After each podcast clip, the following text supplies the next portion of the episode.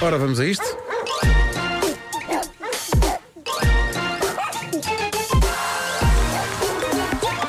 O homem que mordeu o cão.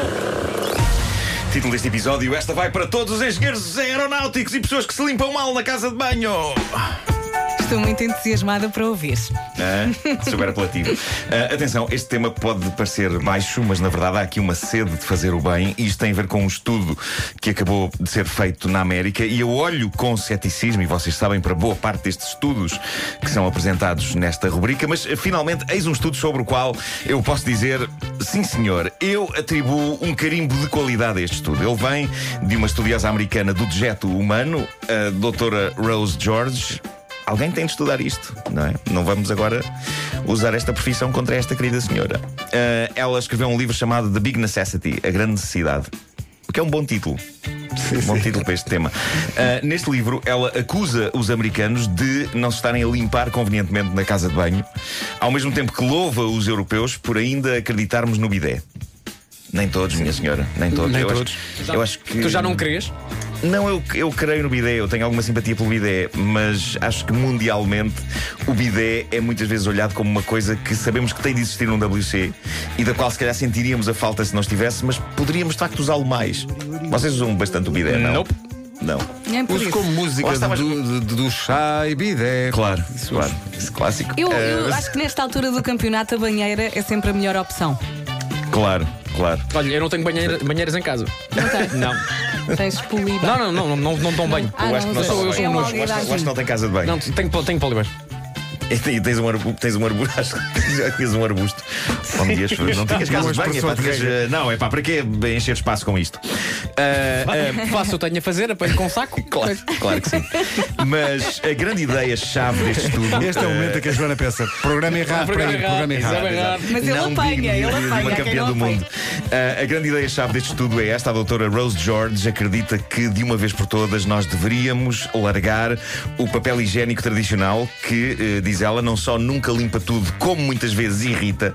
E eu sei que irrita, porque eu falo muito com o meu traseiro e há dias em que ele só barafusta com tudo e barafusta com tudo. e ninguém tem paciência para o aturar. E ela acha que devíamos então largar o papel higiênico tradicional e passar a usar só papel higiênico umedecido. E a ela juntam-se várias celebridades que decidiram abraçar esta causa, pessoas como Will Smith ou Will I Am dos Black Eyed Peas. Eles assumiram publicamente, são tudo pessoas que começam por. Will. Sim. Tudo que é Eh, Eles tudo o que Wish, claro. Eh, assumiram publicamente que compram e usam toalhitas úmidas de limpar bebés para limparem os seus rabos de homens adultos e dizem que a sua vida mudou. Eu não quero falar E- muito sobre isto, mas Epá, percebo. Eu percebo. Eu também percebo, eu junto Percebo. a minha voz Eu tenho- a eu estas tenho- celebridades. Eu tenho um, pá, um problema com isso, que é de facto depois o, o nosso rabiosco fica úmido. Não fica, não, não, fica. fica. Aquilo seca no instante. Eu não quero falar é, sobre é uma sensação é de verdade, frescura. Sim, que é verdade. Vera, podemos ser os dois embaixadores desta causa. eu- eu Ah, junto-me a se esta ninguém se quiser causa. juntar. Eu, eu, eu junto a minha voz a estas celebridades e subscrevo entusiasticamente este estudo. Se os bebés ficam confortáveis, nós também ficamos. Claro que sim, claro é? que sim. Nós temos muito a aprender com os bebés. Ah, quantas vezes eu não gosto de bolsar aqui no estúdio? É verdade, Não, é um hábito, é um hábito Bom, ah, mas, mas para mim há dois momentos-chave na história da humanidade no que toca ao uso do papel. Ah, o momento em que ele começou a ser usado para escrever nele e o momento em que alguém se lembrou de o umedecer para uma, limpe- uma limpeza fresca e eficaz do lugar onde o sol não brilha. Grandes temas. Ah, há notícias que não deviam ter mais do que o título e esta que se segue é uma delas. A minha vontade é, é não a prosseguir depois de vos dizer o título com que ela veio no jornal australiano The Age, porque é claramente dos melhores títulos de sempre. Ah, diz assim. Engenheiro aeronáutica, ah, desculpa, engenheiro aeronáutico escapa à cadeia após remover testículo de homem em quarto de motel. Oi? Eu acho que isto chega. Não é preciso mais.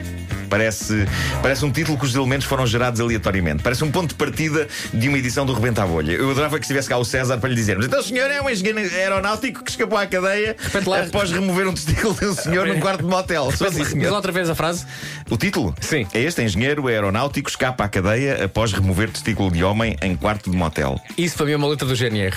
Pois é, pois é, é verdade. E é, e é um pedaço fascinante de vida. E é ainda mais fascinante quando analisamos o que aconteceu e percebemos que não havia qualquer má intenção neste procedimento. Pelo contrário, não só esta remoção foi consensual, como este engenheiro aeronáutico só queria fazer o bem. O que aconteceu foi que o engenheiro aeronáutico viu um anúncio numa rede social e o homem que publicou o anúncio, um senhor de 53 anos, dizia estar à procura de alguém que o ajudasse a mudar de sexo. O anúncio foi lido então por este engenheiro aeronáutico de 58 anos que claramente pensou: hum, ajuda para mudar de sexo? Isto é claramente um trabalho para um engenheiro aeronáutico. Vou colocar anos e anos de saber ao nível da engenharia de aviões para ajudar este indivíduo. E é incrível como qualquer uma destas pessoas, de 53 e 58 anos, têm idade para perceber, por um lado, o quão errado é usar uma rede social para pedir ajuda no que toca a mudar de sexo, porque há clínicas e profissionais experientes que fazem isso, e por outro, para perceber que saber de engenharia aeronáutica não credencia imediatamente uma pessoa para qualquer coisa. Eu percebo que é incrível uma pessoa ser formada em engenharia de aviões, que é uma coisa tão complexa e importante, mas não vamos agora pensar que se é capaz de tudo, senhores engenheiros aeronáuticos. Os dois homens. Gosto de pensar a conversa. eh, o senhor viu, viu a morada dele, não é? Sim. Chegou lá, tocou a capinha. Ding dong! E eu, sim. Olha, sim, eu estou aqui embaixo, eu venho aqui por causa de para ajudar na mudança de sexo. Ah, sim, senhor. Então diga lá, o que é que você faz? Eu trabalho com aviões. Suba, suba. Suba, tá bom. Suba. O- os dois homens, no entanto, não foi numa casa, encontraram-se num motel para tratar do assunto. Pronto. Obviamente a coisa não correu bem. A coisa não deveria ter passado sequer da fase em que o tipo que queria ser operado diria: Hum, engenheiro aeronáutico, não leva mal, mas se calhar passo. Se calhar espero que apareça uma pessoa com outra formação. Mas aparentemente não. Aparentemente as credenciais de engenharia aeronáutica terão levado o outro tipo a pensar: olha, sim senhor, é mesmo este profissional que preciso para proceder à mudança. E obviamente a coisa eh, correu mal após a remoção do testículo, que aparentemente terá sido feita com anestesia e tudo. Tanto um homem como o outro chegaram à conclusão de que tudo aquilo tinha sido um erro. Mas já demasiado tarde, não é? Sim. Apesar de todo este negócio ter sido consensual, o engenheiro aeronáutico acabou por ir a tribunal onde confessou tudo e acabou condenado a 5 anos de pena suspensa. Perdeu também o seu emprego. À conta disto, a sua carreira de 38 anos na engenharia aeronáutica foi abruptamente interrompida e ele só queria fazer o bem. Mas que isto sirva para terminar de conto moral útil para todos os engenheiros aeronáuticos que nos ouvem. Não removam testículos a indivíduos, mesmo que pensem que estão a fazer o bem. A engenharia aeronáutica é uma área importante que requer que depositem nela toda a vossa concentração e que merece, após décadas de trabalho, uma reforma feliz, sabendo que, pelo meio da dedicação com que se entregaram aos aviões, nunca removeram um testículo a ninguém. Aprende-se muito. Sim, sim. São lições de vida. Eu gosto de pensar que há um engenheiro aeronáutico neste momento com um bisturi na mão a pensar. "Não, Pronto, ok. isso. Pronto, é melhor, é melhor É largar. isso, vai Só ser estava a agora, imaginar o momento em que os dois homens num hotel dizem, isto afinal, afinal não foi boa ideia. Façam inversão de marcha.